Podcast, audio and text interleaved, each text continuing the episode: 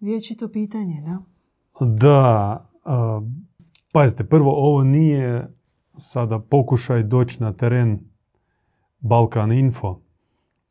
Oni teme, oni obrađuju kudikamo bolje teme povezane sa crnim elitama, masonerijom, teorijama, zavjere, urotje, urotama i tako dalje. Mi želimo dati svoj kut gledanja, bogumilski, usudimo se reći duhovni. Duhovni kao onih koji duha postavljaju iznad materije, koji služe duhu, koji, je, koji slušaju duha i koji u sebi daju prednost duhu ispred e, tijela. Pitanje ko vlada svijetom? Da. Kome pripada realna vlast? Evo, mi svakih četiri, odnosno pet godina imamo izbore, sabor, parlamen- pa- parlamentarne izbore ili za predsjednika države i imamo svog predsjednika u Hrvatskoj Zorana Milanovića, imamo svoj sabor, imamo predsjednika vlade i sad je pitanje Svjetlo malo, da? kameru, Imamo našeg kamermana kojeg vi ne vidite, ali mi ga vidimo. Da. I sve vas on pozdravlja. imam On je tikove. naš vladar sjene. Da, imamo već tikove da opet nešto ne štima. I pitanje koliko u postotku recimo oni posjeduju realnu vlast kako, koliko upravljaju zemljom Hrvatskom. Još uzmemo u obzir da Hrvatska je članica Europske unije, a onda još uzmemo u obzir da i sama Europska unija i svaka pojedinačno zemlja članica te unije imaju sporazume, odnosno učlanjene su u međunarodne nevladine strukture poput uh, Ujedinjenih nacija, svjetske zdravstvene organizacije. Opet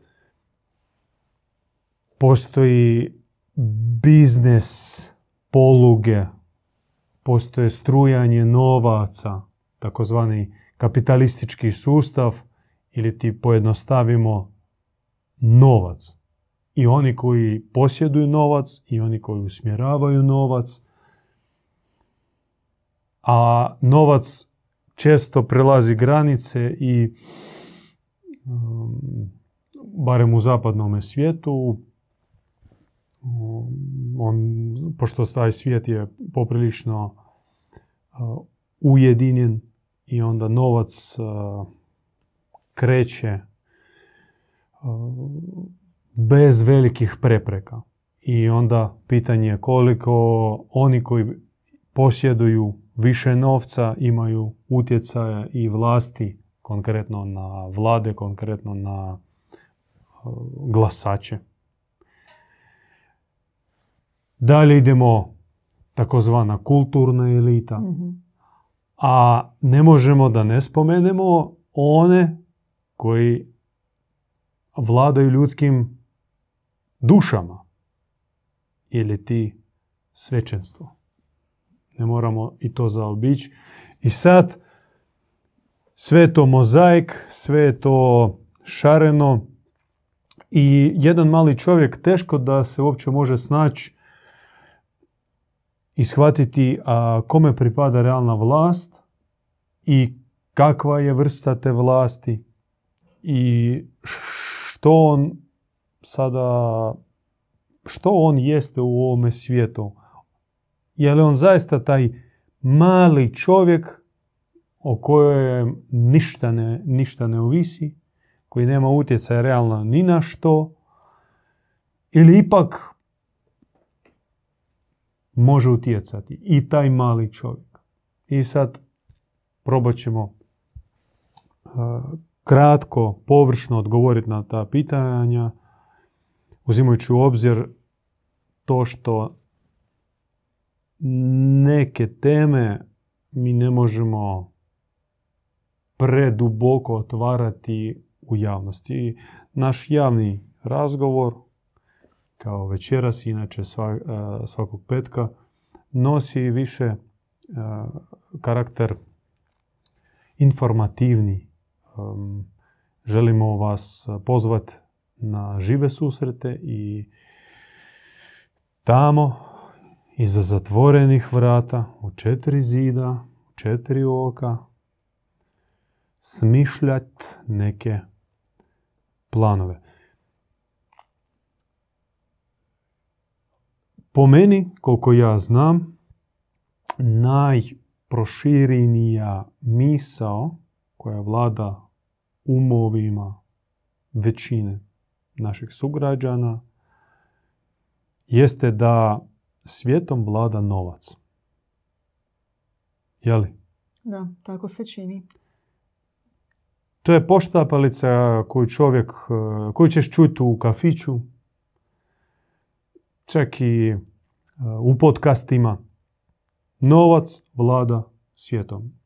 I stoga onaj koji ima više novca, ima više utjecaja. Dakle, svijet kao jedna strukturirana e, sistema, sustav, nastoji sa dobom kapitalizma, ako uh, malo razvrstamo ovu miso, no ona je sporna, zato što još i u doba prije kapitalizma, recimo Rimsko carstvo uzmimo.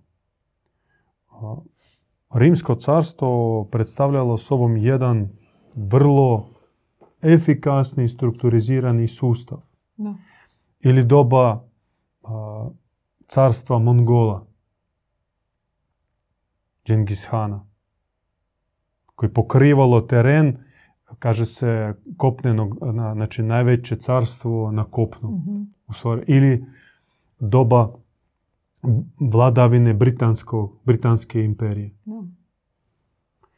Tada još nije bilo pojma kapitalizam. Kapitalizam dolazi tek nakon industrializacije. To je doba, po, to je doba moderna i to kasnijeg moderna. To mi govorimo o kraj 19. početak 20. vijeka, a realno više druga polovica 20. vijeka.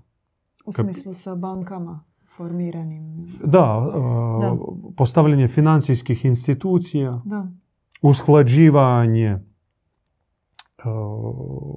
kontrole za novcem i masovno kapitalizam postavlja se kao sustav sa digitalizacijom financijskog aparata da se može kontrolirati i još uvijek pitanje koliko je sve pod, pod kontrolom. Dakle, globalizacija ili centralizacija, sistematizacija velikih pokrajina, velikih naroda ili skupina naroda je pojava stara tisućljeća unatrag. Uzmite recimo jednog gala iz nekog francuskog, današnjeg francuskog mjesta u doba Rimskog carstva. Na njega je djelovao isti zakon koji je djelovao i na jednog judejca u pokrajini Palestina. Dakle, razmak između njih, kulturni raspon, jezični, uh, znači na svim mogućim nivoima oni su bili totalno pripadnici totalno uh, suprotnih svjetova i ajmo reći tako uh, svjetonazora, podneblja. Međutim, oni su bili sinkronizirani preko jednog centra, a to je bio Rim. Rim. I da sad kažem tezu, a onda ako imate želju možete je osporiti ili na, na, nadopuniti. Svijetom vladaju oni koji generiraju koncepcije, odnosno ideje. I u zadnjih nekoliko tisuća godina dominiraju pomiješane, loše, zle, čak i crne koncepcije, odnosno ideje, dobrih ideja i koncepcija skoro pa nema. I zato vladaju oni pomiješani, loši, zli, crni. To jest, na, primjer, na primjeru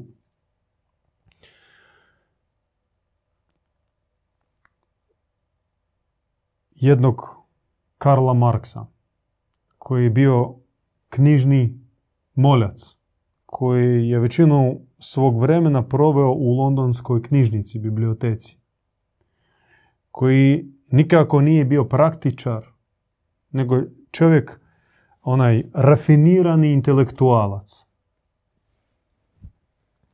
Glavurina, odmah vam staje pred očima, ta bradata dlakava glavurina.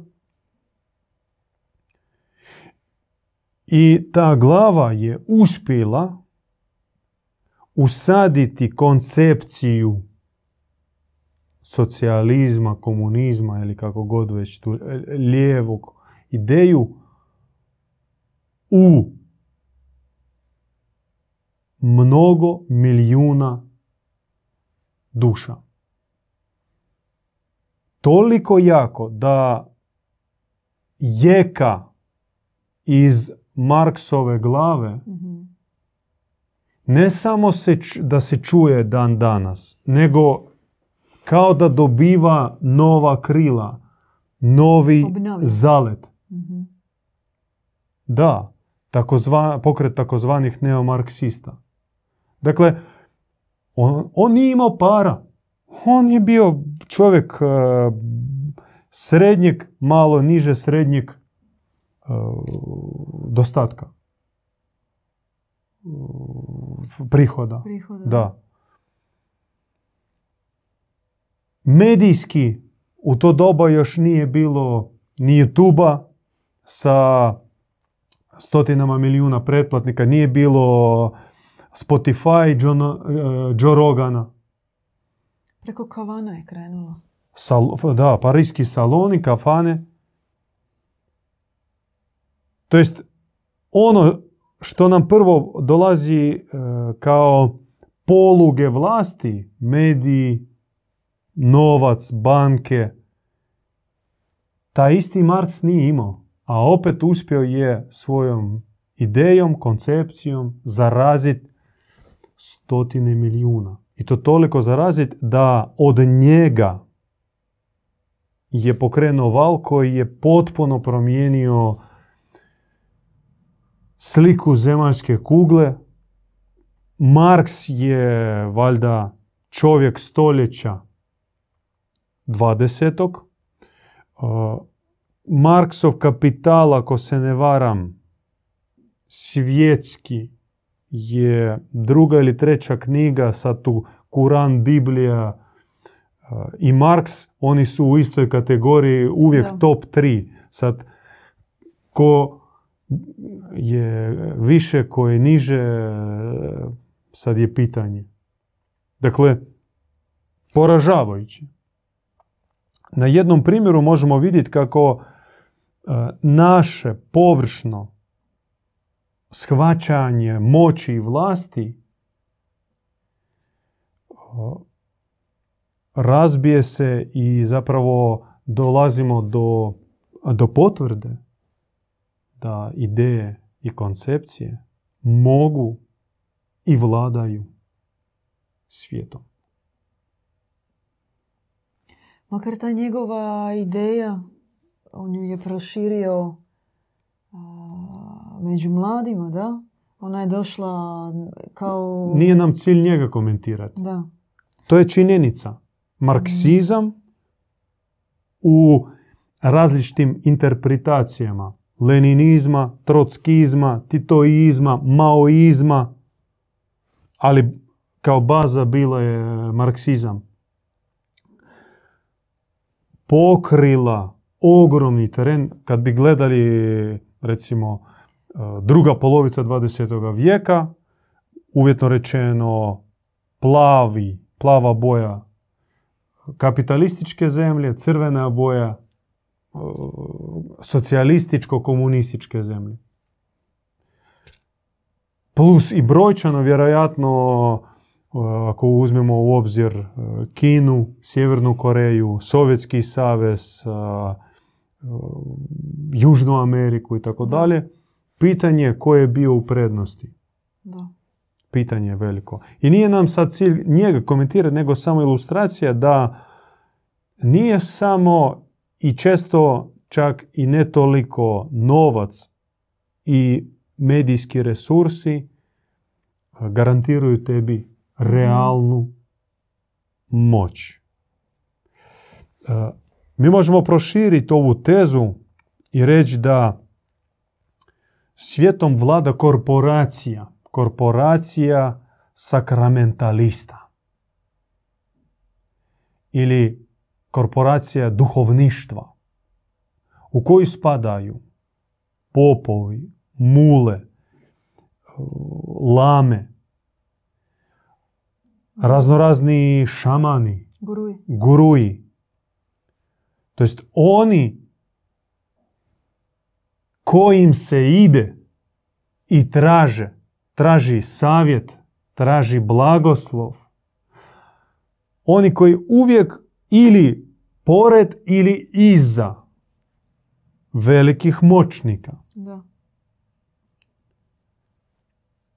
Primjerice je glavni predstavnik i ono klasični predstavnik te korporacije, naš voljeni, dragi papa rimski. Papa rimski je klasičan predstavnik korporacije duhovništva. I tu sad čak ne igra ulogu to što oni se mogu međusobno ne slagati, ne voliti, često svađati, ratovati, što su podijeljeni po konfesijama, denominacijama, smjerovima, pravcima, sektama. U osnovi svojoj, u suštini svojoj, u uh, algoritmima djelovanja, oni su isti. Oni su medijatori između svijeta materijalnog i svijeta nevidljivog. Bez njih materijalni svijet je prazan, a oni, ili tako barem se predstavljaju, pune prazan materijalni prostor sadržajem iz nevidljivog svijeta. Po Platonu svijeta ideja ili sakralni svijet, pseudoduhovni svijet i tako dalje. Jesu li oni onda zapravo Realni, realni vladari? ni se malo spominje. Vjerojatno kad bi neko išao napraviti statistiku, zbrojiti koliko pažnje se daje Rothschildima, Rockefellerima, Morganima, europskim monarhijama i ostalim gejcima naspram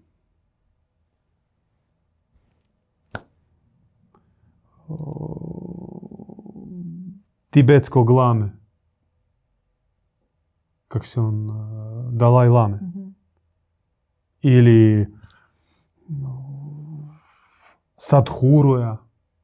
Ili ostalih mm, Dipak Čoprija i drugih. Oni koji su kao da se bave neozbiljnim temama i ne guraju se tamo gore. No,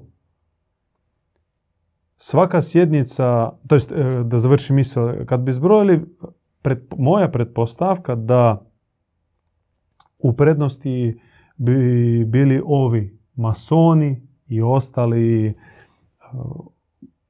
tajkuni, predsjednici, vladari. No zaboravlja se spomenut da svaka sjednica Ujedinjenih nacija počinje od 15 minuta transcendentalne meditacije. Maharišija. Ujedinjene nacije gdje su predstavnici katoličkih, protestantskih, pravoslavnih, e, sunitskih, šiitskih, konfucijanskih, e, sekularnih država. Svi ko jedan i niko se ne buni, počinju, otvaraju sjednicu sa Maharišijevim sa Maharišijevom meditacijom. Evo to je isto još jedna ilustracija koliko je važna i nije zabacit ova priča, ova tema za, sa, o, duhovno, du, o korporaciji duhovništva. I ne svi oni moraju i ne trebaju čak e, previše se ispolirati i mm, praviti se toliko važnima. No, mi znamo i svi znaju, i to nije tajna, o tome postoji previše istraživanja informacije da pored svakog tajkuna, počevši od malog, bogatog poduzetnika, postoji savjetnik slash ekstra sens slash šaman slash gatar slash vraćar i tako dalje tih slasha Kako kome se šta sviđa. Da, ali imaju. Mani, bogataš, ima jednog savjetnika, veliki ima cijelu, cijeli departament. Primjerice, previše i puno bilo istraživanja koliko još u doba komunizma u Sovjetskom savezu, a kamoli tek početkom 90-ih, Kremlj i kremljovska elita bila je bavila se ili zvala ili čak ono, Mhm. imala na stalno smještenu ekipu ekstra, ekstrasensa. Prije 10-15 godina još na ovom području bio popularan Grobovoj. Grobovoj je bio član e, ekipe ekstrasensa koji su obskrbljivali prvog predsjednika Ru- Ruske federacije Borisa Jelcina. Pa je bio izbačen a, zato što bili su tamo jače od njega i nešto da su se posvađali. No, samo da, da kažem da to nije neka tajna i sad je veliko pitanje ko s kim upravlja. Mhm. Onaj koji traži savjet i realizira ga ili onaj koji daje savjet i tako indirektno kroz ono koji će kasnije realizirati sprovodi svoju volju, odnosno kanalizira nečiju volju. Naša objava, bogumilska objava, tvrdi da crna elita, kako je prepoznat, ima jednu osobinu i po njoj se može prepoznati kojoj strani pripada osoba. To jeste prekomjerno, bezgranično zlo. Dakle, oni služe prekomjernom, bezgraničnom zlu. Pri tome, zlo može biti obučeno, odjeveno u razno razne forme. Zdravstvene brige oko čovječanstva. Da, briga za opskrbljivanje Da. stanovništva zemlje i tužni, ali nužni zaključak da postoji previše gladnih trbuha i zemlja jadna i gladna ne može to sve prehraniti. Teška srca treba ići na smanjivanje populacije. To može doći sam, ta, takva misao može doći samo iz crne glave, iz one glave koja je spojena sa crnim svemirom. Samo pali svijet, kneza ovoga svijeta može spustiti takvu inspiraciju i prijedlog. A onda netko to kaže, naravno on će prvo dobiti pljuvanje i kritiku, no ideja je ubačena i već gledaš i čuješ kako i mali ljudi počnu međusobno razgovarati. Naravno, govorimo o zapadu, o našem podneblju, pa možda i nije ta misao lišena smisla. I onako ne možemo pomoći jadnoj Africi, Aziji, Južnoj Americi. To je čisto zlo. Elita govori jezikom straha, prijetnje, glada, laži, koristi medije, žandarmeriju, plaši zatvorom i kad treba udri šakom. To su metode crne elite. Dobra, dobar vladar, dobar upravitelj, dobre vođe nikad ne pribjegavaju k takvim metodama. Nemaju potrebe. I to čak izvan njihovog svemira, izvan opće alatnice njihove. Nema tog alata u njihovoj alatnici. Zaprijetiti ili preplašiti ili tebe pretući. I ispratiti, naravno, doće, znaš kako, u doba inkvizicije. Nikoga crkva nije spalila, da se razumijemo. Spalivali su grofovi, vo, hercogiti, vojsko, Vojvode. vojvode, A kako je to? baruni. Čitao se auto da fe, morao je biti svećenik tamo. Crkva je iznosila svoje mišljenje. Radi se o heretiku. Ha. I onda ručice svoje oprat, poput Pontiusa Pilata, a izvršnu kaznu, izvršnu presudu obavlja krvnik, a krvnik je čovjek baruna, grofa, kneza, kralja, što god. Da, najamni Ali ne radnik. crkva. Mhm. Crkva samo iznosi svoje mišljenje i diže ruke. Odluka je na tebi i gleda, pažljivo gleda u oči barunu. Probaj li ti postupiti drugačije nego mi sugeriramo. Bilo takvih. Neki su se usudili, evo recimo Kulinban. Njemu je bilo rečeno Mhm. ti tu njeguješ i gojiš herezu bosanskih kristijana, Da. heretika, gadna jeres. Moraš to pobiti sve, počistiti.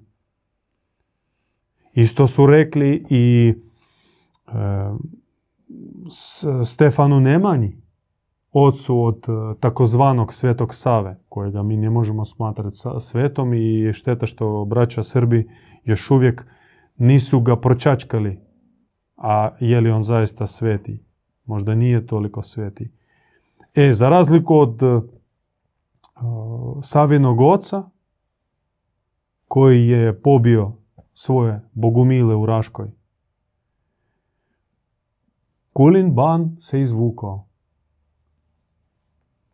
Čak kad je bio već pod pritiskom od strane Mlečana, Mađara i drugih, pa je rekao da budu oni tamo prešli, pa je kao daj pusti ih na miru, evo vam papira, prešli su oni prihvatili, pozovite, dajte nam papinskog nekog legata, Da. evo, posvjedočimo da pristajemo, odo legat, ljudi pustite, ajde, prakticirajte ono što vi jeste. I tako još uh, produžio mm, ili uh, odgodio konačni konačnu tragediju ili krizu Bogumila u Bosni. Takav je bio uh, grof Tuluze, takva je bila grofica i vladarica tvrđave Montsegur, Esclarmonda de Foix. Oni su se udružili i štitili svoje, svoje građane, svoje ljude, Katare. Nisu Katari ni bogumili, ni ostali bosanski kristijani ili neki jeretici u Raškoj ili drugim zemljama pali s neba. Oni su bili e, krv od krvi dio naroda. I bili su izdani od strane vladara i bili su pobi, pobiveni i to leži kao teret i prokletstvo i teški grijeh na našim narodima. I nikad neće ni jedan narod iz, ovog podneblja pronaći mir, sreću, blagostanje. Neće uh, zaživjeti puna pluća, raširena krila, poletit ka mašti, sve dok ne raščisti ovu, ne odrefleksira ovu traumu. Jer to je teška i strašna trauma s kojim se boje suočiti i Hrvati, i Srbi, i naši, naša braća u Bosni i Hercegovini. A bez toga je nemoguće. I odgađanje refleksije, sočavanja sa tom nepravdom velikom koja se dogodila i koja još uvijek utječe i formira nove generacije traumatika i izgubljenih generacija jekom se prenosi iz srednjeg vijeka u sadašnjost. Čini se kao da postoji e, poveznica između elite, onih koji vladaju, to jest kao razdioba između elite i gomile. I ova gomila onda kao da služi za određene ciljeve nekolicine elitnih vladara. Kao da je ta razdioba i očigledna i nije očigledna. I, Razdioba no kao postoji skupina e, skupina elita koja vlada, zatvoreni krug. u koji- skupina. no kao, ajmo to tako reći. No kao, svjetski vladari, da? Nek, neki, teško je uopće definirati što je elita. Je li to skupina vladara, je li to... No, Elitom smatra se oni, smatraju se oni koji posjeduju moć, koji mogu reći bi i bi. I to, jel mi onda to možemo shvatiti kao na određenom području oni koji posjeduju moć? Ili možemo to sve gledati globalno? Jel ima neka globalna slika elite? Kao nekako meni je problem Ja ne razumijem De- pitanje. Tko je elita? Vi ste rekli kako to funkcionira. No, mi možemo znati tko je to, tko su oni. Ja sam rekao, po mom mišljenju, ne samo po mom, nego oslonio sam se na objavu, našu objavu i rekao da realna moć, realna vlast pripada korporaciji duhovništva. Svi ostali su stupnjevi ispod. Ok, da. Ko, Kako koga da. tamo samo nema. Glavni urednik agencije R, veliko R. Da. Ili H veliko. Šef obavještajne službe države S.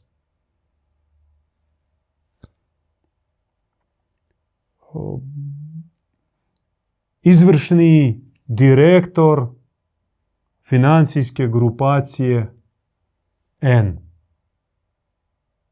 Oni su izvršioci. Mhm. Isto kao, ajmo sad na primjeru jedne male Hrvatske. Postoji vlada koja zastupa jednu granu vlasti, a to jeste izvršnu Da. granu vlasti. No, vlada djeluje u okviru koji zadaje sabor. Hrvatska je uh, parlamentarna republika po ustavu. Po ustavu. Sad mi govorimo da. o zvaničnoj, da, malo uh, pet minuta ili uh, jedan minut uh, teorije države. Razdiobe vlasti. Da.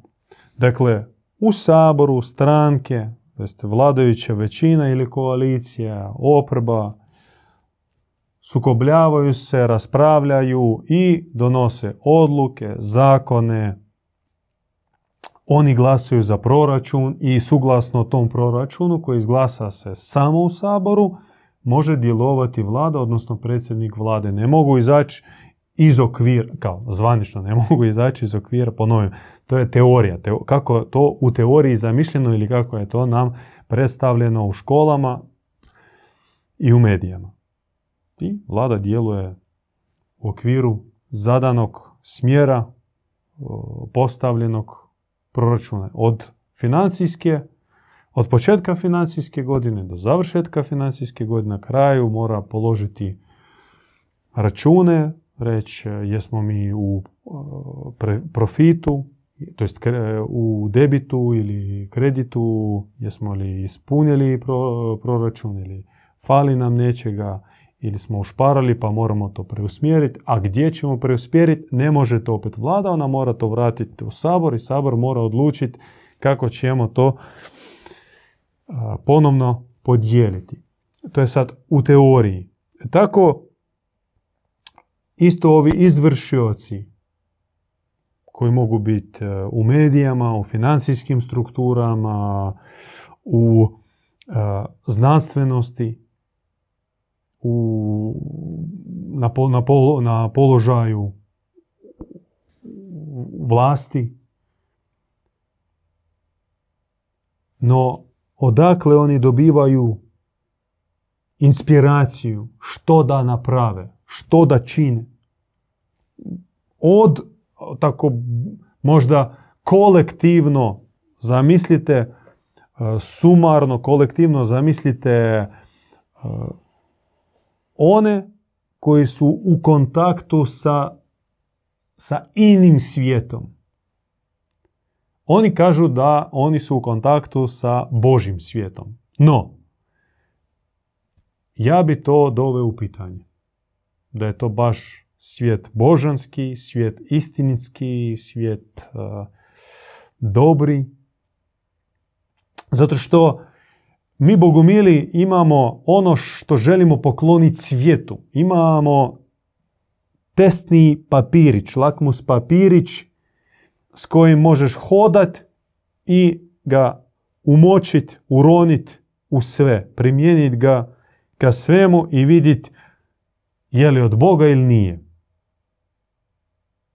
Jedan papirić, jedan ključić, jedan uh, tester. Mi ju taknemo i znamo odmah o čemu se radi.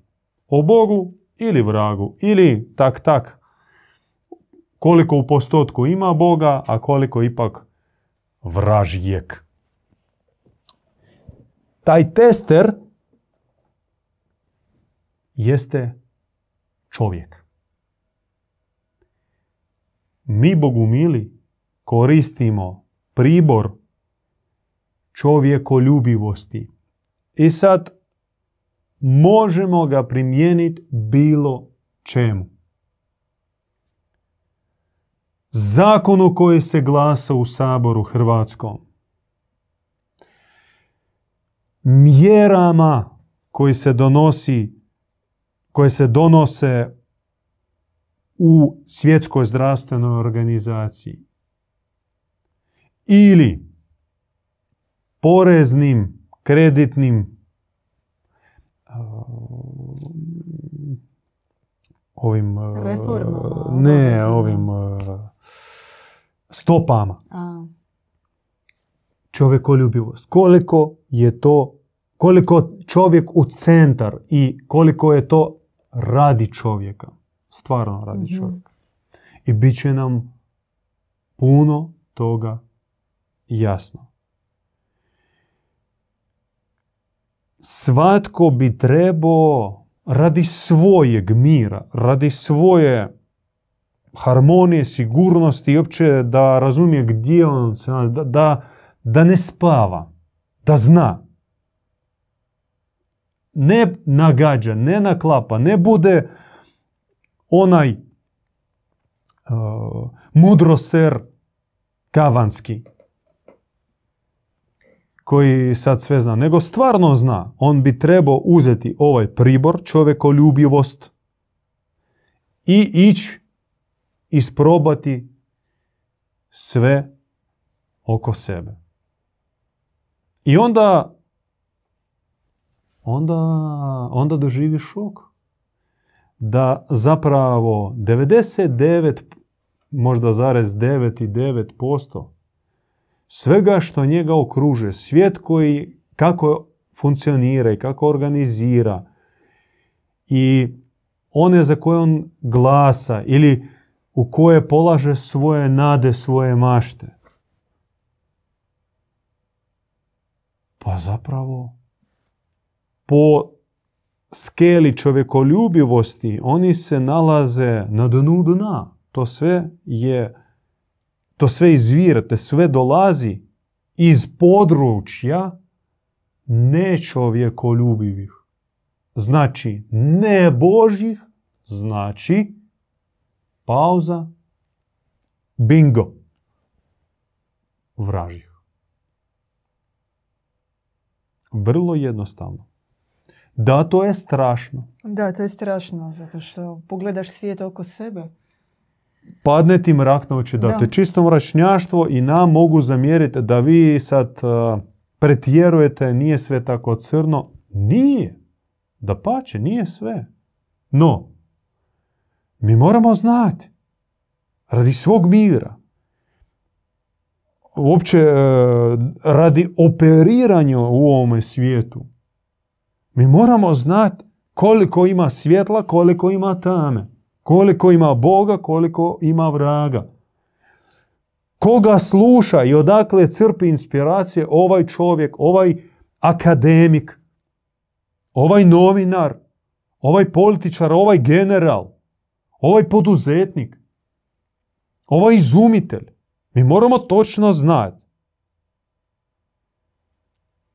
A možda on je na pola, no čak i ako na pola, čak iako ima malo vražijeg, zakon duhovnih glasi, gdje god se pomiješaju Božje i vražje i kao odvoje se i, i rabi se. S vremenom ono vražje, ono crno, će pojesti svjetlo i Božje. Po defaultu. Zato što Božje se uvijek mora podhranivati. Uvijek mora se boriti. Uvijek mora, uh, mora, mora prakticirati. Mora, uh, božanstvo mora božanstvovati. Ako ono ne božanstvo je, onda crni, crno sjeme. Možda u početku minimalno, minijaturno, jedva primjetno će pojesti i udebljati na račun svjetla i dobra. Primjera toga ima na pregršt. Koliko dobrih ideja ili dobrih momaka, dobrih boraca na kraju su završili na crnoj strani. Mi kao puk izgubili smo u njih povjerenje, razočarali se i ne samo što smo se u njih razočarali, nego oni su nam uzeli dio vjere i u čovjeka i u Boga. Oni su nam uzeli sa svojim padom dio naše, našeg svjetla, našeg Boga. Mi smo 50 minuta u eteru, malo više od 40 ljudi s nama uživo. Uh, moramo upozoriti da vjerojatno ova beseda će još potrajati jer imamo još toga za reći. za reći. Moje pitanje je bilo... Ali mogu iskoristiti samo da. da najavimo da naša je velika želja i plan je nam sudjelovati na sajmu knjiga u Novom Sadu i u Sarajevu, sad u proljeći. Ako Bog da, vidimo se. I ovom prilikom možemo predstaviti ovu knjigu, recimo, Čovjekov pad. Svatko bi morao imati u svojoj knjižici. Ona je skroz tanka, e, sastavljena našim uredništvom po materijalima bogospisa koji vidite iza nas, e, po seminarima, propovjedima djeda Ivana i jednostavnim jezikom uvodi u gnostičku priču o čovjekovom padu, jer gnostici drugačije gledaju čovjek, čovjek ne, ne, negativnu stranu čovjeka. Za razliku od abrahamskih religija, posebice kršćanstva, jude, judaizma, ne priznaju i ne barataju sa konceptom izvornog grijeha. To ne smatraju da je čovjek, da je čovjek neiz, neizlječiv, neispravan grešnik. Grijehu, paloj prirodi pristupaju kao bolesti i imaju ključeve, lijek za grijeh, za negativnu stranu čovjeku, znaju kako se iz toga izvući, kako to nadvladati i umnožiti u sebi svjetlu prirodu. Čovjekov pad obrađuje metafizički prenatalni proces utjelovljenja duše i sklapanja negativnih zavjeta. Dodiruje temu obiteljske, obiteljskog nasljeđa negativnog, kako na, malog, na malo dijete istovare teret rodovski i daju se ključevi kako to pobježiti. Naravno, ovo je uvod. Na vas će upoznat, a hoćete ili nećete nastaviti je vaša stvar, no ovu knjigu svakako trebate imati, barem radi sveopćeg obrazovanja. Bolje svakako od Wikipedije, da kad idete čitati o bogomiljima i tam se spominje dualizam, kao manihejstvo, bacite to u smeće, to ništa ne vrijedi, to je zlonamjerna, krivotvoro, kri, kri, e, iskrivljeni, iskrivljeni pristup i pogled na prave gnostike doliste. Ovo, prava stvar. Pitanje ćemo ostaviti za kasnije ako nisu povezane za temu, da? Imamo, javljali su nam se naši... Ja bi ostavio malo još da, da nastavimo ovu priču. Crne elite rabe Augustinovu tezu ex nihilo, a Mhm. ona je zapravo porijeklom iz Starog zavjeta, iz knjige Brešit, postanak, da iz ničega stvoreno nešto. Da je zapravo čovjek iz praha stvoren i ide u prah, pretvara se u prah. I ovo ex nihilo, iz ničega sa latinskog se prevodi, je strašna teza, je strašna dogma. Samo probajte je osmisliti koliko je ona strašna, jer čovjeka gleda kao ništavilo. Ex nihilo, iz ničega. Ako si iz ničega, onda si ništa. Mi bogumili tvrdimo, tako glasi naša predaja, da je čovjek stvoren iz svjetlosne božanske prirode. On je rođen, on je, nije sklepan kao eksperiment i bačen u eksperimentalnu sredinu. Kako o tome mm, uče crkvenjaci abrahamske e, religije. I on nema pravo propitati, upitati onog kreatora, svog demiurga, a čekaj, ti si mene stvorio. Ti si stvorio ove uvjete. Bez tvoje volje ne bi ništa se moglo napraviti. I čak moj pad je dio tvojeg plana i sad ti mene tlačiš tu na zemlji, a onda još i na kraju sudit ćeš mi za sve ono što sam prošao opet kao dio tvog plana.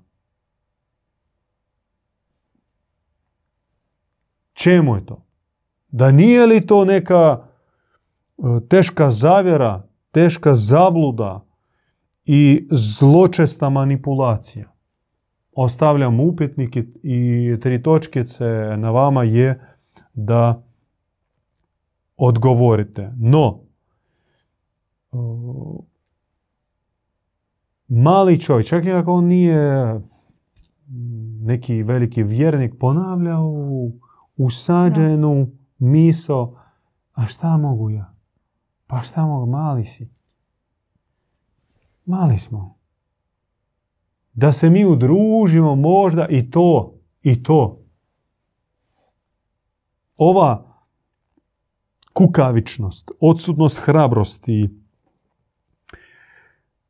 čak i ako se pojave među nama, to jest, e, da završim misao, odsutnost e, volje za borbom je posljedica višestoljetne indoktrinacije i baš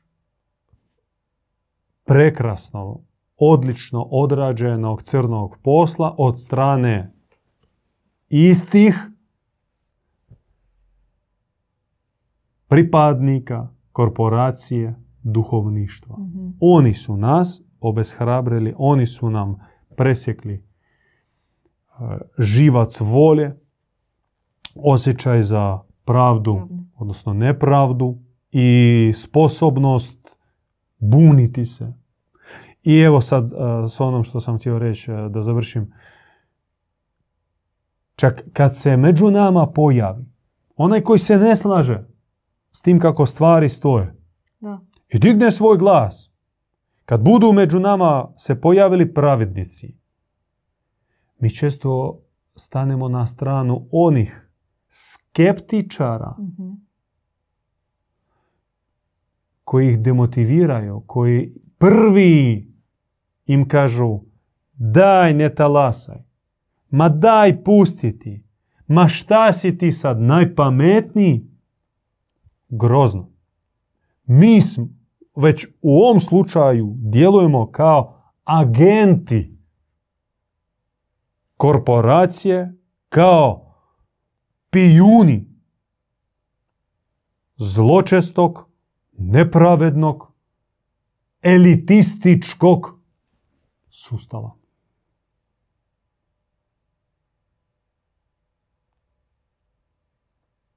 Mrtva pauza.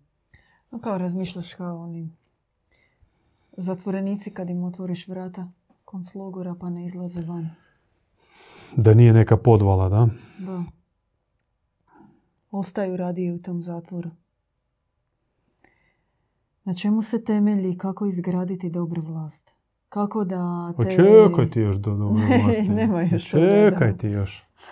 Pusti, još mi nismo do kraja to ražvačili.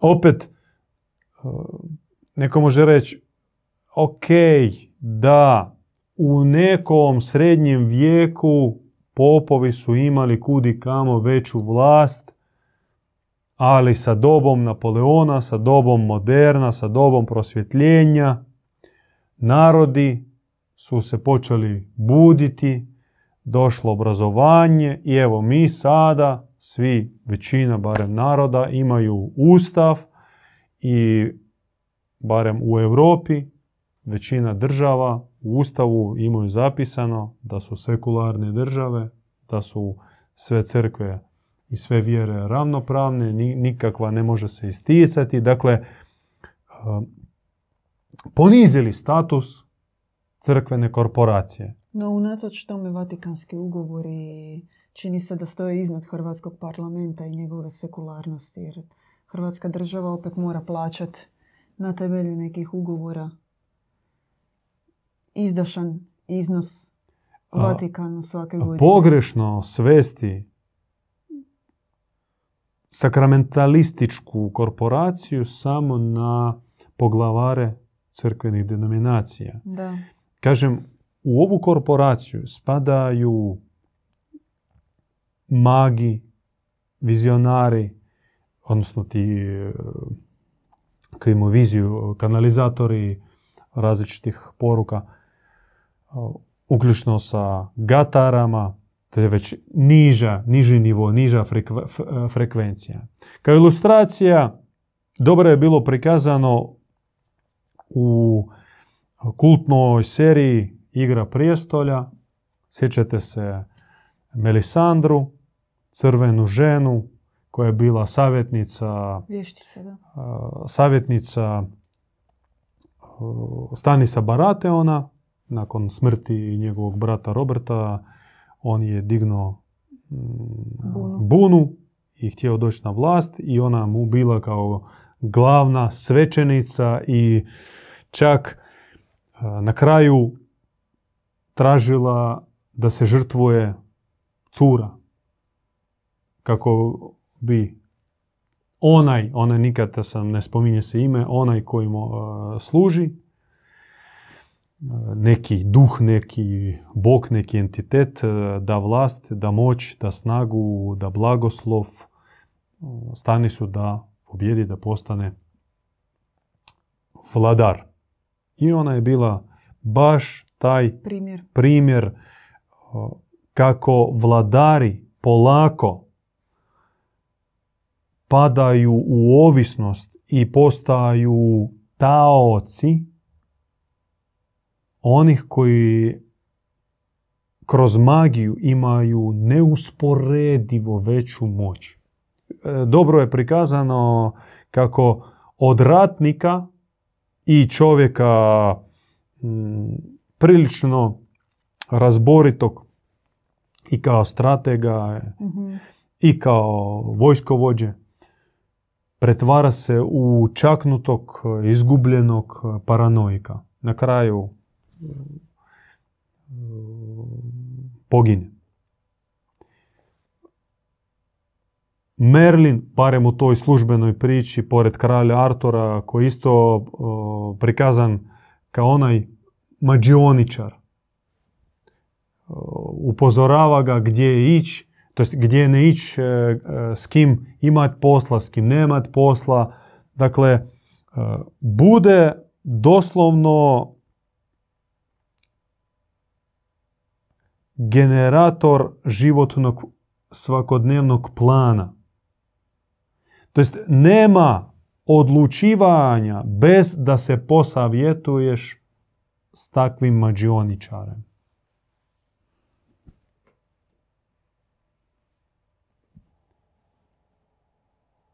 I kralj koji traže si savjetnika iz kralja pretvara se u šizofrenika. Ja sad ne kažem, ne komentiram uh, Merlina pravog, Artura pravog, ne ulazim u tu priču, komentiram samo ilustracije iz e, naše europske mitske baštine. Koliko, koliko magija dan danas ima utjecaj i oni koji posjeduju dar maga su u realnoj poziciji vlasti.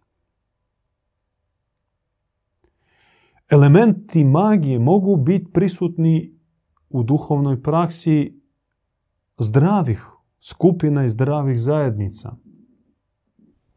Mi, bogumili, koji imamo svoje, svoju molitvenu praksu, svoje okupljanja, svoje, da kažem, obrede,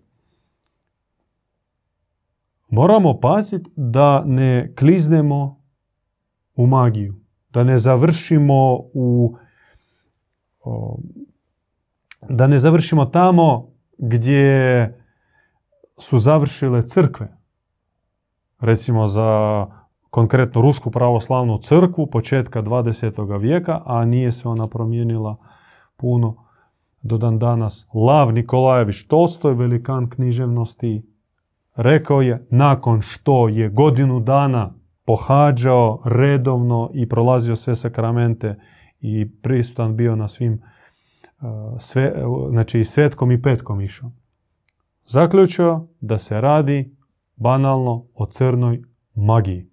Zbog toga je dobio naravno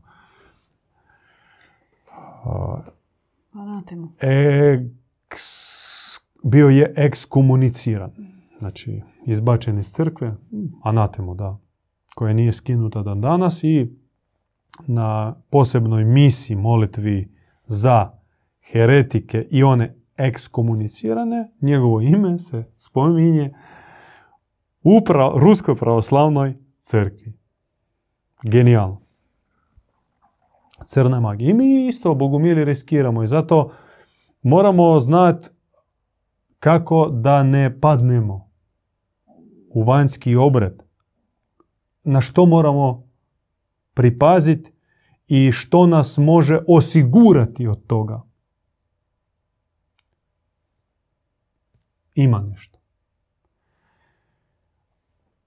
I to se može naravno osjetiti samo bivajući članom zajednici, Mhm. zajednice. Ovako izvana to nećeš razumjeti i ova poruka može posluži vama ako ste dio neke zajednice, ako imate zajednice, pa evo, ako si želite iskoristiti ovaj ključ, izvolite, ne morate.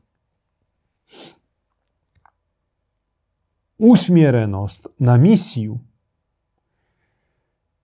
održavanje vatrenosti duha je jedini garant da sve što mi radimo tijekom naših okupljanja ne budu se pretvorili, ne bude, ne bude se sve, ne bude se pretvorilo u obred, puki i magiju. Dakle, sad pojednostavim kroz formulu. Nije bitno gdje i u kakvom ambijentu vi slavite Boga. Bitno je sa kim. Rečeno je gdje vas dvoje ili troje se okupe u moje ime i ćete slaviti, bit ću ja s vama. Nije rečeno kako ti mora izgledat tvoja kapelica, bogomolje, tvoj mezđit. Nije rečeno nigdje gdje mora biti usmjeren. Prema istoku ili prema određenoj točci na zemaljskoj kugli nije rečeno jer nije bitno. Nije bitno. Bitno tko je prisutan tijekom tvoje molitve? S kim planiraš akciju? Je li čovjek dijeli isto mišljenje s tobom, isto vibrira, istu, istu vatru ima? Je li toliko isto kao i ti spreman ići do kraja? To je bitno. To su bitna ključna pitanja. Ako sve što smo rekli kao ključ, kao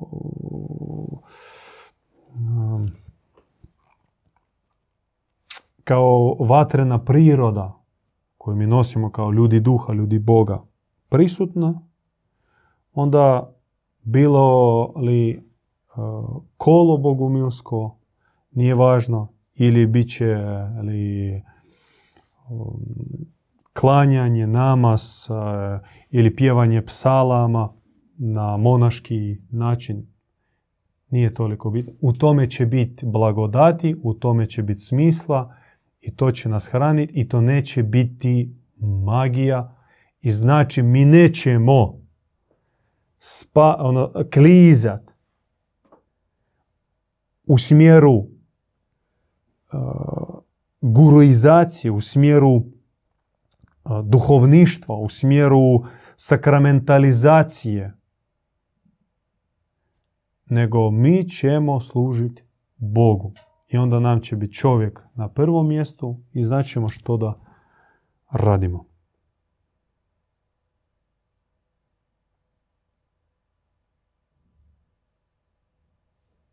Ja čekam samo odgovor na svoje pitanje A, kad ćemo dobro. izgraditi dobro A mislim, imam još kao da duhovna zajednica, duhovna zajednica, to je, trebamo razumjeti da nije posao duhovnih ljudi da vrše, da se bave politikom, sociologijom, pravosuđem i tako dalje. Duhovna zajednica nije podružnica kubanske revolucije. To treba zapamtiti. Duhovni, cilj duhovne zajednice i zadaća duhovne zajednice njegovati istinskog Božijeg duha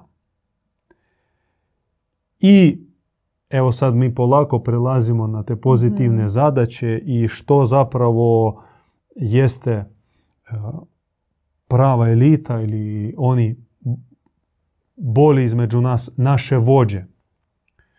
A duhovna zajednica mora biti kao jezgra za ostali narod.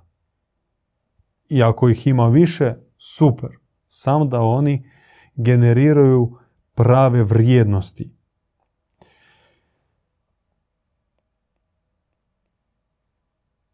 naš voljeni Isus, kojega obožavamo, smatramo velikim poslanikom ili ti pomazanikom, jer Hresto sa grčkog prevodi se pomazanik, onaj koji je pomazan.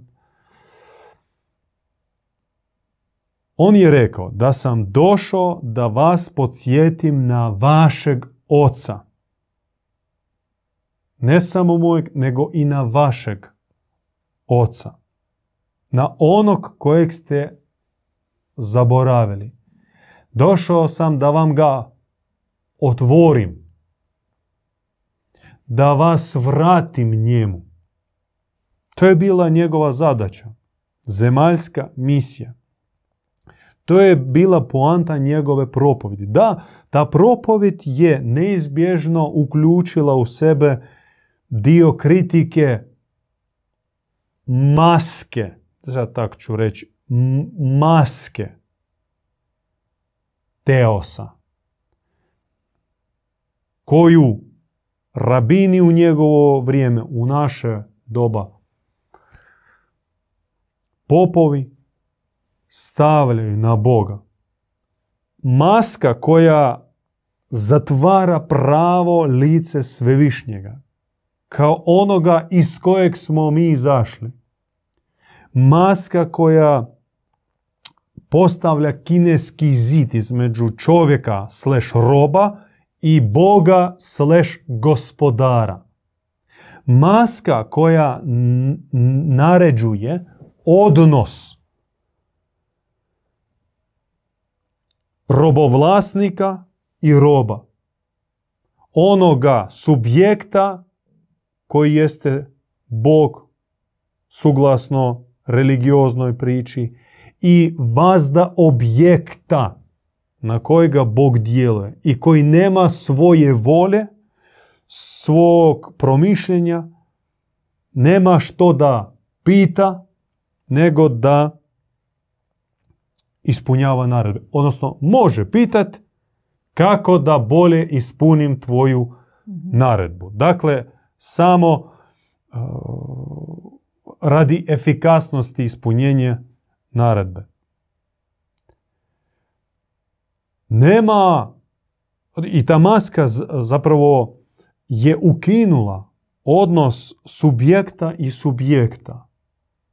Jer po bogumilima, po gnosticima, po zoroastricima, vjerujem po Kristu i po ostalim poslanicima, Bog s čovjekom razgovara. On ne naređuje. Razgovaraš samo sa onim kojega smatraš jednakim sebi.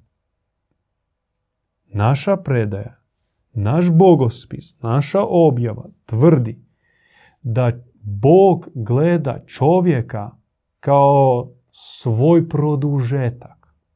Ne samo čovjeka, nego svo Božje stvorenje, ali mi sad govorimo konkretno o čovjeku.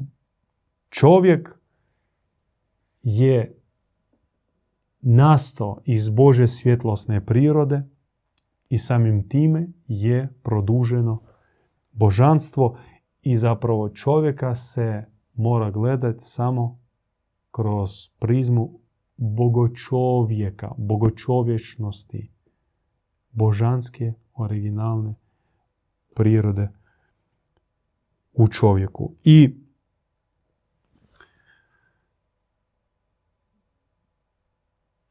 čim je naš voljeni Krist bio takav i smatrao to glavnim ciljem i zadaćom svog boravka na zemlji, onda i mi kao duhovna zajednica slijedimo njegov put i nastavljamo istu zadaću, istu misiju koja po nama nije ni blizu se ostvarila. Vraćamo pravo lice oca ljudima. Podsjećamo ih, otkrivamo ih i kroz priču, ali više kroz svjedočanstvo stečenih božanskih osobina. Dobrote, ljubavi, darežljivosti, milosrđa. Naša braća muslimani imaju 99 Allahovih imena. Što znači da ti barem u malom postotku, ali moraš imati u sebi crtu od svakog od njih, od tih imena. 99 božanskih crta moraš u sebi njegovat i na tome raditi dano, noćno i onda ćeš ti biti najbolji svjedok Boga kojega slaviš i nećeš čak trebati puno pričat, dovoljno će biti tvojih djela. Tvoja djela će svjedočiti o tvojoj vjeri. Radi toga i možemo li mi izdvojiti koja je li glavna sad osobina na kojoj trebamo poraditi ili koja je temeljna iz koje kao iz korijena izrastaju sve ostale osobine. Dobrota? Dobrota je trupac, je deblo. uh Treba nam korijen, sjeme. Korijen... ne... Bravo. Bravo. Bez čistoće i naša dobrota bit će korumpirana. Ona može završiti sladunjavošću, Da. o, neozbiljnošću ili glupošću. Tek čistoća i to pračistoća, nadčistoća. Mi volimo ili naša objava koristi riječ djevičanstvo. Nažalost, ta riječ je svedena na nivo ginekološkog kabineta s oproštenjem, ali originalno ona se rabila u cijelim kulturama, civilizacijama, u tijekom cijelih razdoblja kao, kao etalon, kao ideal djevičanstva. I nikako se nije svodilo samo na tjelesnu razinu. Dakle, ta čistoća, pračistoća, dakle, koja dolazi od samoga Boga i n- nadčistoća koja čovjeka izdvaja, uzdiže iznad tjelesne blatnjeve zemaljske razine i služi temeljnom osobinom iz koje tek mogu izrasti sve ostale, uključno sa dobrotom, milosrđem, mudrošću, razboritošću, darežljivošću, snagom, pravednošću. Pravednost dolazi tek tamo, dalje, dalje, dalje. Ona nije čak e, ni među prvima, ja bih rekao, tri, četiri, pet osobina. Pravednost čak kao suma prethodnih osobina. Jer e, pravednik, ako njemu fali dobrote, milosrđe, dobrohotnosti, a prije toga djevičanstva, bit će krut. E, to nam objava zabranjuje takvima bit i ja bi, ako dopustite, pročitao citat iz objave naše kao naredba, kao zapovjed. Zadaća pravednika da ne sudi. Ne proziva. Već da shvati. Oprosti. Blagoslovi. Surazdijeli. Pozove na obraćenje.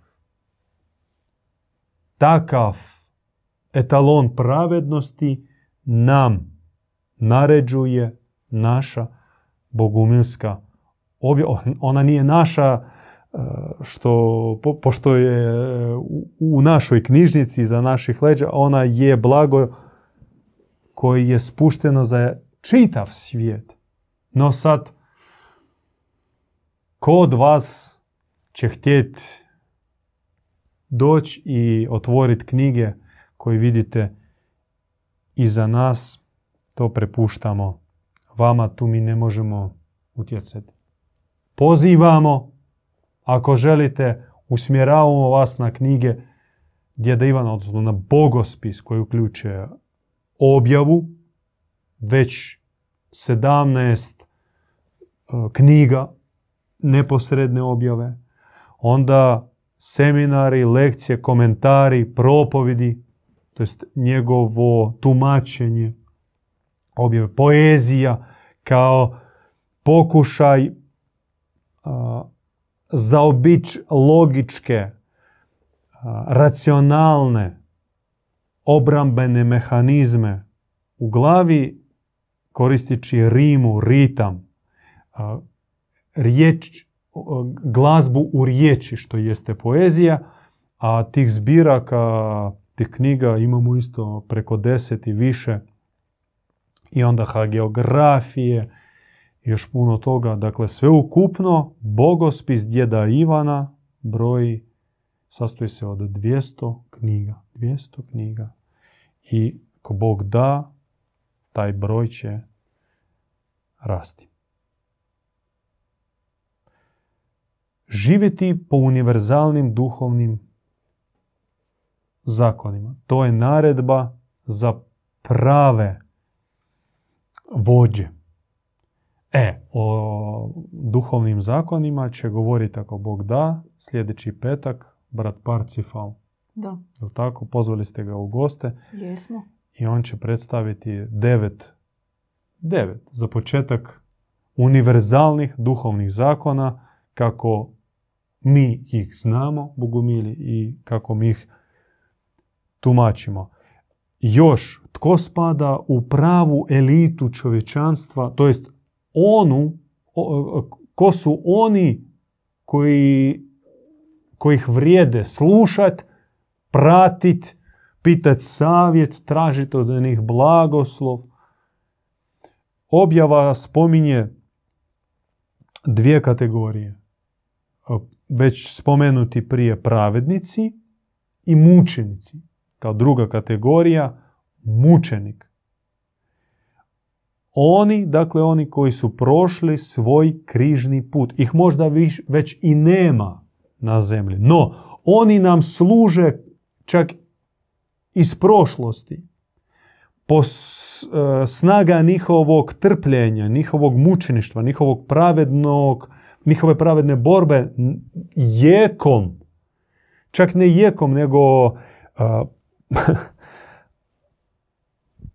zrakom lazerskim, plazmenim snopom. snopom udara u naša srca i motivira nas da časno prođemo svoj križni put. Mi znamo ih, njihova imena. Za neke. Mno, za mnoge i ne znamo. Mi znamo neka, vi znate, još neka sumirajući, otvarajući jedni drugima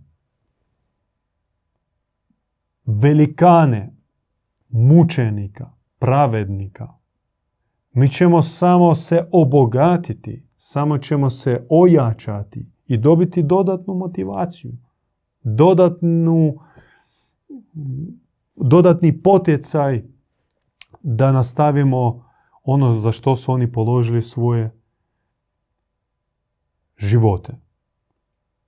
Nećemo ih sad imenovati, ako smatrate potrebni možemo navesti ih, njihova imena, no evo, mi često recimo na hrvatskom tlu spominjemo zadnjeg kralja narodne krvi Petra Svačića koji je časno poginuo na Velebitu, odnosno na, na, na gvozdu.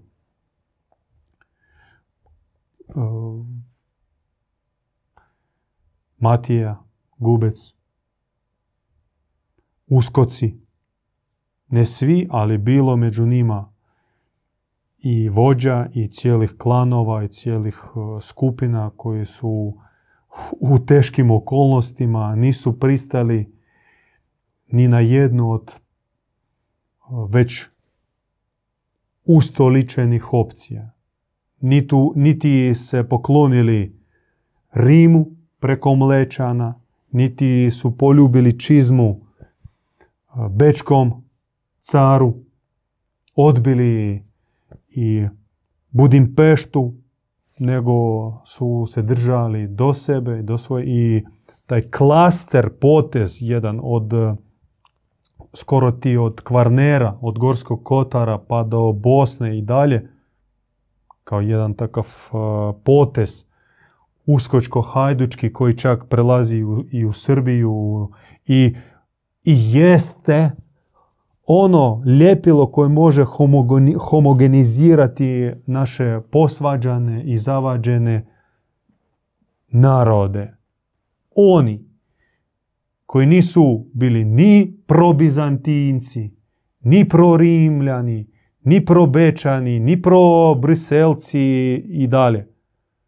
Koji nisu prodali ni čast, ni svoje ime, koji su bili etiketirani kao razbojnici, ološ, izdajice, zapravo prikazani kao izdajice naroda e, koji su tipa napadali e, svoje sunarodnjake. Vukovi sa, sa brda. Mm. A u stvari u njima se može pronaći e, baština prava i treba ih istražiti i to još predstoji. Blagoslivljamo i etnografe, i historičare, i arheologe kopati na području tog poteza za koje smo mi mm rekli. Kaže objava. Mogu još? Da. Ima još i pitanja tamo, da, da odgovorimo. Dva. Ok. Ajmo sad odgovoriti na pitanje, pa ću ja na kraju uh, još pročitati dvije poruke iz naše objave. E, Jan pita, zanima me nekakvo općenito mišljenje o meditaciji od strane Bogumila. To je bilo kad ste spomenuli UN. Može li postojati nešto pozitivno u tome ili je to automatski negativan čin po vama? Uh, ne, meditacija, ako mi govorimo o praksi koja, cilj koje smiriti srce, smiriti dušu, smiriti duh u sebi, pronaći harmoniju kako bi bio zdrav i efikasan, ima smisla i mi je podržavamo, čak i prakticiramo, naravno uključujemo i disanje i verbalno misaone slike. No meditacija ne može, to se ona može biti alfa, ali ne može biti omega. Ona ne može pokriti svo područje duhovne prakse, zato što nama je naređeno da buktimo, da budemo baklje, da svjetljimo, da budemo kipuća krv živoga Boga. Za to su potrebne druge prakse.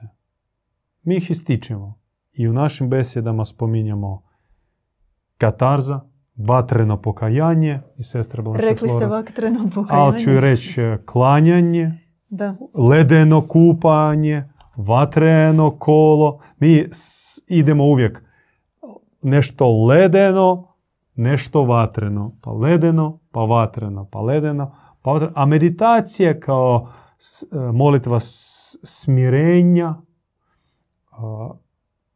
zauzima svoje zasluženo mjesto, odnosno 5% duhovne prakse. A ja ću samo kratko predstaviti knjigu Vatreno pokajanje koju morate imati kod sebe. Pokažite je, molim vas. Mi smo držali neko vrijeme. Dobro se vidi. Prekrasni naš djed Ivan Bogumil. To knjiga napisana u 80. godinama. Da. Odnosno ciklus knjiga nakon susreta sa Efrozinijom. Mi smo izdvojili iz prve dvije knjige biserne misli. Na primjer, kako napraviti mjesta u srcu za blagodat. Očisti se od svega što nije Bog. Teško je to. Da.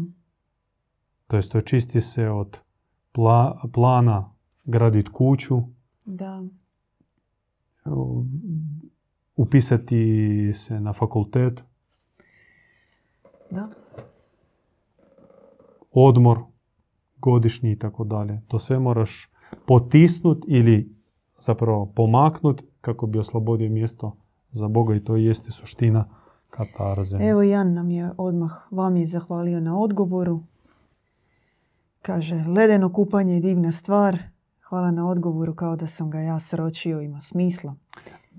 Meditacija mirnoće, ona je kao neka zlatni konac koji proniče našu praksu i ona mora znati, mi moramo znati dozu te molitve, recimo mi obično imamo 5 do 10 minuta. Da. Ako više ćeš zaspat, ako manje nećeš se smiriti. No kažem, za realno ostvarenje zadaće koju nam dao naš svevišnji preko objave, preko djeda Ivana, nam je potrebna vatra me rezime. On je pitao nas, ili ona na početku, ako smo u mogućnosti malo opisati iz bogumilskog stajališta čovjekov razvoj kroz etape života, rođenje, smrt, pogotovo pubertet. Možda za emisiju neku zasebnu. Moram priznati da nisam baš dobro shvatio pitanje čini mi se preširoko. Malo je široko.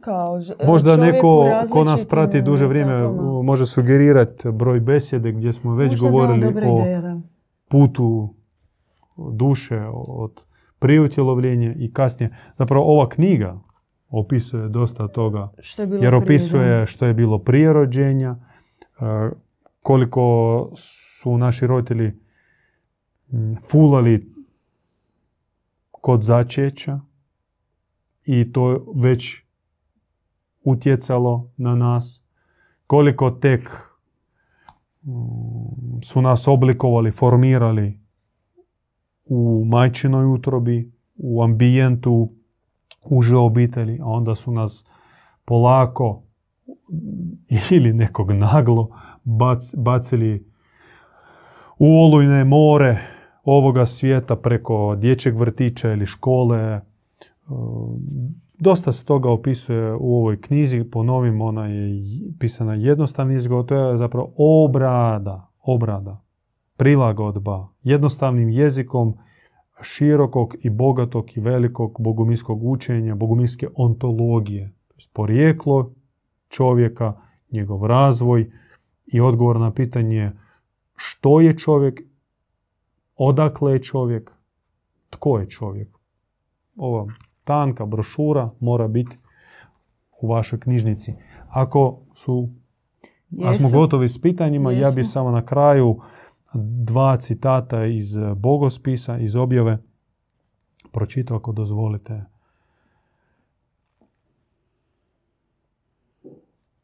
Proglasit će vas hereticima, bogomoljkama, farizejima, nemoćnima, zatucanim robovima, bludnicima, vjeroizdajnicima. Prebacit će na vas svoj najteži grijeh. Pripisati ga vama.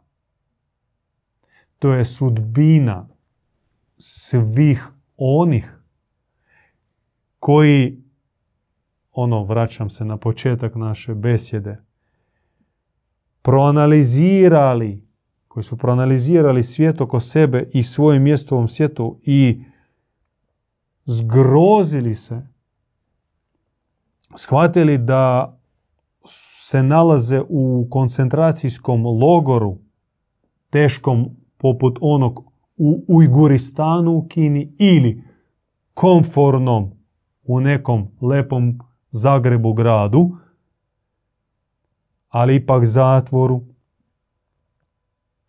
i odlučili iz njega izaći i krenuli uh, rezati poveznice, konce, kanale, cijevi kojima smo mi umreženi u pali sustav u kojem smo mi brojka, zrno pjeska, ništavilo, a iznad nas uvijek ima nekoga. I čak čim malo dobiješ vlasti u tom hijerarhijskom sustavu, odmah počneš gaziti i pljuvati po onima podređenima. I to je takav koji počne a, izlaziti, počne svoj vlastiti egzodus, iskopčavanje iz sustava, iz matriksa, poput onog ne, ne, neovog probuđenja, on će biti išamaran, etikiran, popljuvan, no ne samo od onih velikih, već od malih, od tvojih najbližih. Tvoji najbliži, kojih si ti najviše volio i voliš i spreman dat život i čak sto puta dati život za svakog od njih, oni će tebe napasti, etiketirati, a objava nam objašnjava što se događa. Oni svoj grijeh, svoj najveći grijeh koji ih trenutno muči, će prebaciti na tebe i koristiti kao etiketu. I vraćam se na, prethodnu, na prethodni citat. Ne osudit, ne prozivat, nego ponizno prihvatiti, oprostiti, blagosloviti, surazdijeliti i pozvat na obraćenje tihim glasom, bez metalnih Nijansi. nijanci u glasu. I na kraju naše besjede još jedan prekrasni citat, prekrasni po mojoj ocjeni, neupitno prekrasni citat iz Bogospisa kao motivacija i blagoslov. Budite čvrsti. Budite čvrsti u vjeri poput stijene.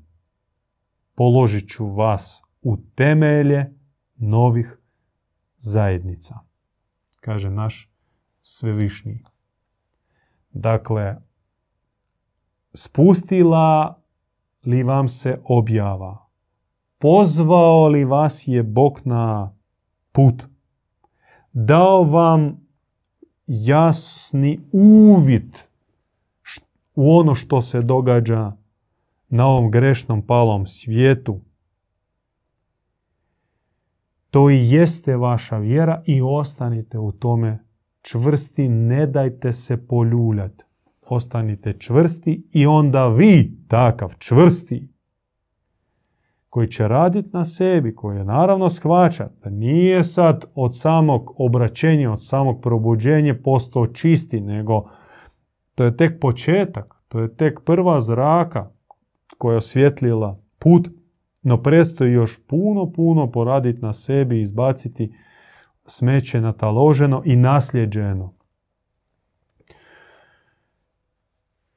Onda, ako Bog da, mi ćemo biti jezgrice oko kojih će se formirati zajednice, grupice, skupine, onda savezi, onda mreže, onda pokreti i jednog dana mi ćemo pokriti svu zemlju zdravim zajednicama, svetim zajednicama, dobrih, adekvatnih, čistih ljudi. A vodit će ovaj svijet najbolji među takvima. I neće biti potrebe kroz propis procjenjivati jel ti zaslužuješ ili ne zaslužuješ uh, biti na poziciji, biti lider. Zajednica koja vibrira i diše Božjim duhom i koja je usmjerena na Boga i koja je vođena Bogom, zna, zna koje boli među njima. I to nije pitanje, to nije dilema, to je jednostavna činjenica i aksioma. Evo, budite čvrsti, poput stijene, čvrsti u vjeri, čvrsti u odluci, u namjeri i takve vas Bog će postaviti u temelju novih duhovnih zajednica. Do sljedećeg petka. Lijepi pozdrav svima. Novi Sad i Sarajevo, sajem knjiga, ovo proljeće, ko Bog da vidimo se, želimo doći, prijavili smo se i javite se. Vidimo se.